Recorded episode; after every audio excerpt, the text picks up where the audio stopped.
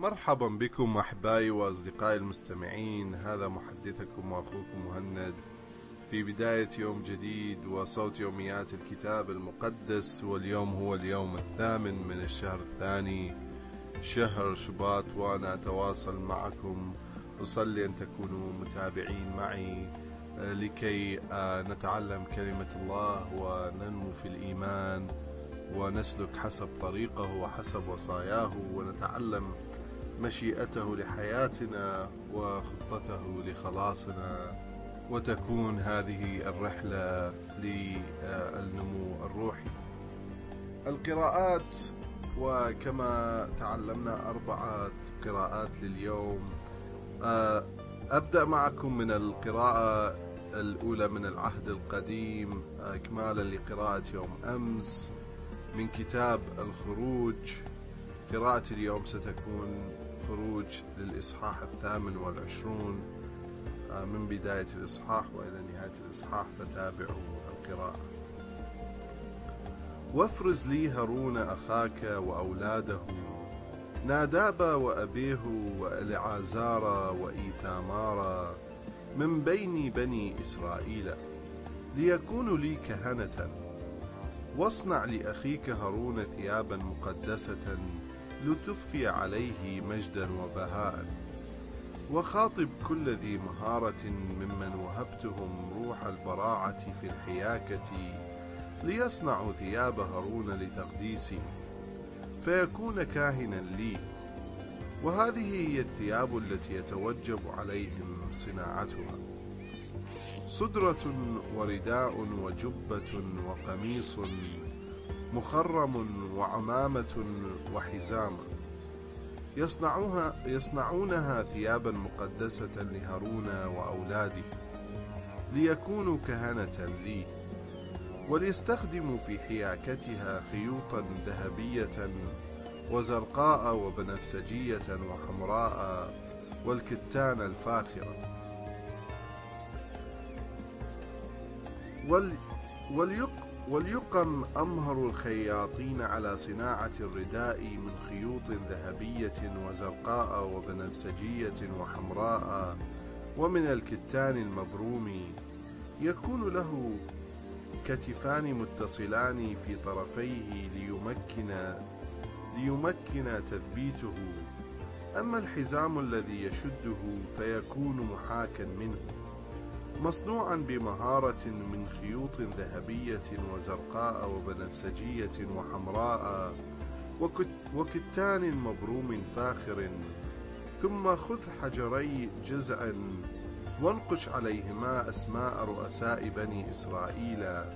كل ستة أسماء على حجر واحد بحسب تاريخ مواليدهم.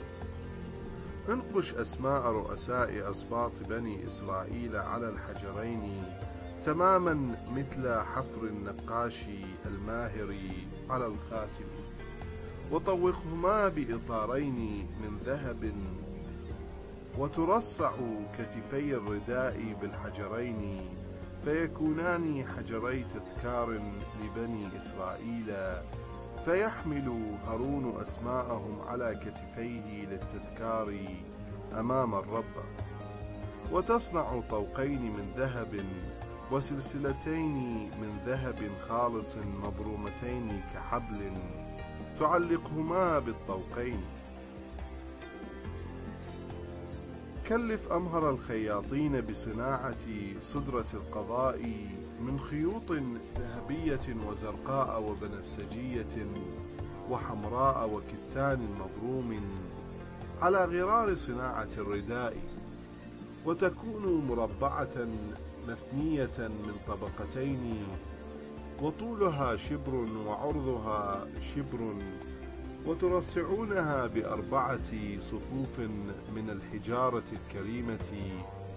الصف الأول عقيق عقيق أحمر وياقوت أصفر وزمرد.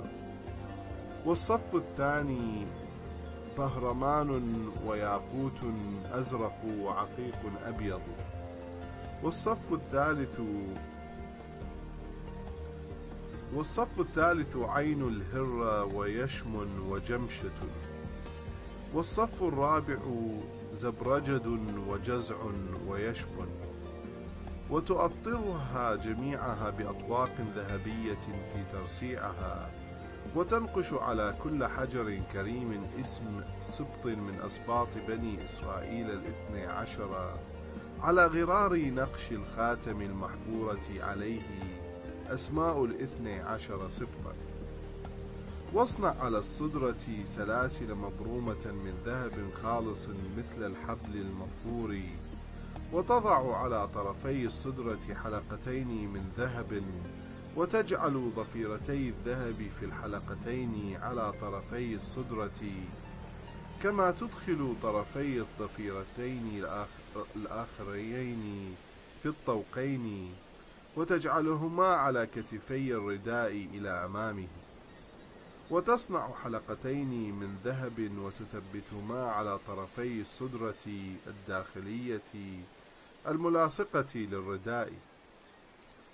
وكذلك تصنع حلقتين من ذهب أخريين وتضعهما على أسفل كتفي الرداء من الأمام عند مكان الوصل فوق حزام الرداء. وتربط حلقتي الصدرة إلى حلقتي الرداء بخيط أزرق لتثبت لتثبت لتثبت فوق حزام الرداء. وهكذا لا تنتزع الصدرة عن الرداء.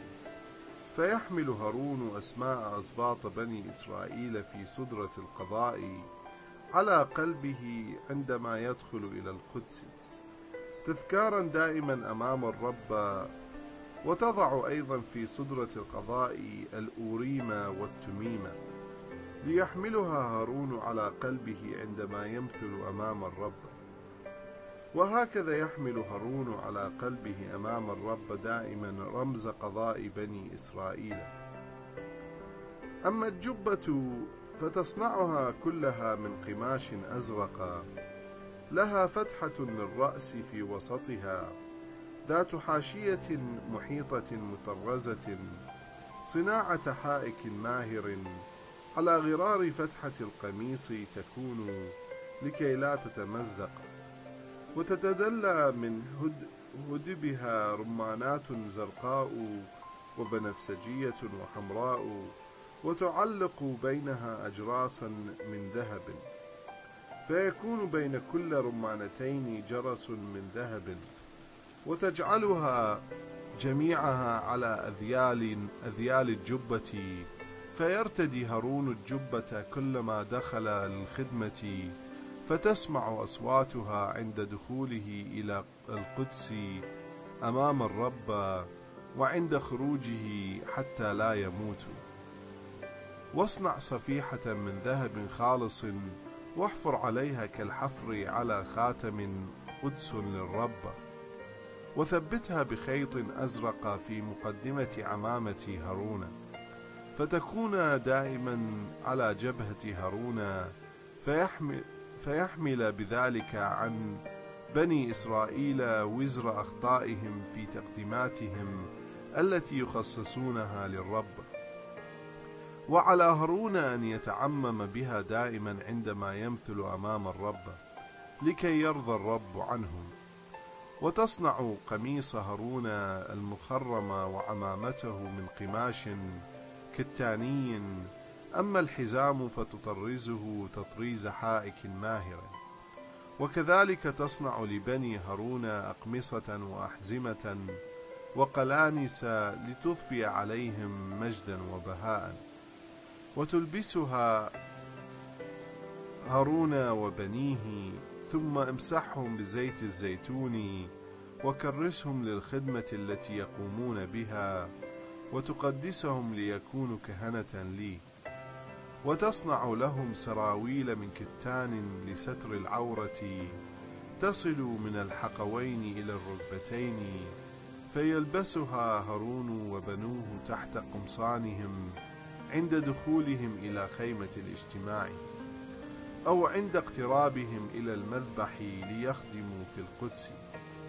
لئلا يخطئوا فيموتوا. هذا فرض دائم على هارون ونسله جيلا بعد جيل. آمين. أحبائي المستمعين هذه كانت القراءة اليوم من العهد القديم من كتاب الخروج. قرأت لكم عن التفاصيل تفاصيل أردية الكهنة وصدرة القضاء وعن الجبة وعن كل هذه التفاصيل التي أعطاها الرب للنبي موسى لوصف رداء لوصف رداء الكهنة وكيف يجب أن يكون وهذه الأمور. أنتقل بكم الآن إلى القراءة الثانية لليوم آه، من العهد الجديد فتابعوا معي. القراءة اليوم من العهد الجديد ستكون من إنجيل متى؟ من الإصحاح الخامس والعشرون بداية العدد الحادي والثلاثون وإلى نهاية العدد الثالث عشر من الإصحاح السادس والعشرون فتابعوا معي. وعندما يعود ابن الإنسان في مجده ومعه جميع, جميع ملائكته فإنه يجلس على عرش مجده وتجتمع أمامه الشعوب كلها فيفصل بعضهم عن بعض كما يفصل الراعي الغنم عن المعز. فيوقف الغنم عن يمينه والمعاز عن يساره ثم يقول الملك للذين عن يمينه تعالوا يا من باركهم أبي رثوا الملكوت الذي أعد لكم منذ إنشاء العالم. لأني جعت فأطعمتموني عطشت فسقيتموني كنت غريبا فآويتموني عريانا فكسوتموني مريضا فزرتموني سجينا فأتيتم إلي. فيرد الأبرار قائلين يا رب متى رأيناك جائعا فأطعمناك أو عطشانا فسقيناك؟ ومتى رأيناك غريبا فآويناك أو عريانا فكسوناك؟ ومتى رأيناك مريضا أو سجينا فزرناك؟ فيجيبهم الملك الحق أقول لكم بما أنكم فعلتم ذلك بأحد إخوة هؤلاء الصغار فبي فعلتم. ثم يقول الذين عن يساره ابتعدوا عني يا ملاعين إلى النار الأبدية المعدة لإبليس وأعوانه. لأني جعت فلم تطعموني وعطشت فلم تسقوني. كنت غريبا فلم تأووني عريانا فلم تكسوني. مريضا وسجينا فلم تزوروني. فيرد هؤلاء أيضا قائلين يا رب متى رأيناك جائعا أو عطشانا أو غريبا أو عريانا أو مريضا أو سجينا ولم نخدمك؟ فيجيبهم الحق أقول لكم بما أنكم لم تفعلوا ذلك بأحد إخوة هؤلاء الصغار فبي لم تفعلوا. فيذهب هؤلاء إلى العقاب الأبدية والأبرار إلى الحياة الأبدية. ولما أنهى يسوع, يسوع هذه الأقوال كلها قال لتلاميذه أنتم تعرفون أنه بعد يومين يأتي الفصح فسوف يسلم ابن الإنسان ليصلب. وعندئذ اجتمع رؤساء الكهنة وشيوخ الشعب في دار رئيس الكهنة المدعو قيافة وتآمروا ليقبضوا على يسوع بمكر ويقتلوه. ولكنهم قالوا لا نفعل ذلك في العيد لئلا يحدث اضطراب بين الشعب. وإذ كان يسوع في بيت عنيا عند سمعان الأبرص جاءت إليه امرأة تحمل قارورة عطر غالي الثمن وسكبته على رأسه وهو متكئ. فاستاء التلاميذ لما رأوا ذلك وقالوا لماذا هذا التبذير؟ فقد كان يمكن أن يباع هذا العطر بمال كثير ويوهب الثمن للفقراء. وإذ علم يسوع بذلك قال لهم لماذا تضايقون هذه المرأة؟ إنها عملت بي عملا حسنا. فإن الفقراء عندكم في كل حين. أما أنا فلن أكون عندكم في كل حين. فإنها إذ سكبت العطر على جسمي فقد فعلت ذلك إعدادا لدفني. والحق أقول لكم إنه حيث ينادى بهذا الإنجيل في العالم أجمع يحدث يحدث أيضا بما عملته هذه المرأة إحياء لذكرها. آمين. أحبائي المستمعين هذه كانت قراءة من العهد الجديد من إنجيل متى.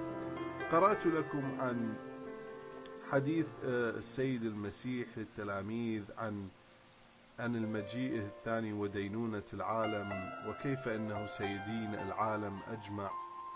وعن آه، المؤامرة لقتل يسوع وعن سكب العطر على المسيح والمرأة التي جاءت في عند في بيت سمعان الأبرص وسكبت العطر على الرب يسوع وكيف باركها يسوع. و وقال أنه سي سيتم ذكرها عندما ينادى بالإنجيل في العالم أجمع لعملها الكبير.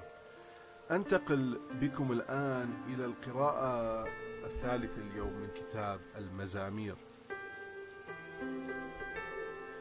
القراءة اليوم آه، من كتاب المزامير ستكون آه، من المزمور الحادي والثلاثون بداية العدد التاسع وإلى نهاية العدد الثامن عشر. ارحمني يا رب فأنا في ضيق كلت عيناي غما واعتلت نفسي ودخيلتي أيضا. لأن حياتي قد فنيت بالحزن وسني حياتي بالتنهد. خارت قواي من قصاص إثمي صرت محتقرا من كل أعدائي ومصدر رعب لجيراني. الذين يرونني في الشارع يتهربون مني صرت منسيا كما لو كنت ميتا وأصبحت كإناء محطم. لأني سمعت المذمة من كثيرين حتى بات الخوف يطوقني إذ يتآمرون جميعا علي عازمين على قتلي. غير أني يا رب عليك توكلت وقلت أنت إلهي أجالي في يدك نجني من يد أعدائي ومن مطاردي. ليشرق وجهك على عبدك وخلصني برحمتك. لا تدعني يا رب أخزى فإني دعوتك ليخزى الأشرار ولينزلوا إلى هوة الموت ويسكتوا إلى الأبد. لتخرس الشفاه الكاذبة الناطقة بكبرياء وازدراء ووقاحة على الصديق. آمين. أحبائي المستمعين هذه كانت القراءة من المزمور الحادي والثلاثون. أنتقل بكم الآن إلى القراءة من كتاب الأمثال. القراءة اليوم من كتاب الأمثال ستكون من أمثال الإصحاح الثامن العدد الثاني عشر والثالث عشر. أنا الحكمة أسكن التعقل وأملك المعرفة والتدبير. مخافة الرب كراه كراهة الشر. أنا قد أبغضت الكبرياء والغطرسة وطريق السوء وفم, وفم المكر. آمين. وبهذه القراءة والحكمة أحبائي المستمعين أكون قد وصلت إلى نهاية القراءات المخصصة لهذا اليوم. آه، أصلي أنها كانت بركة لكم وإلى أن ألتقيكم في قراءة جديدة ليوم غد أترككم بسلام الرب.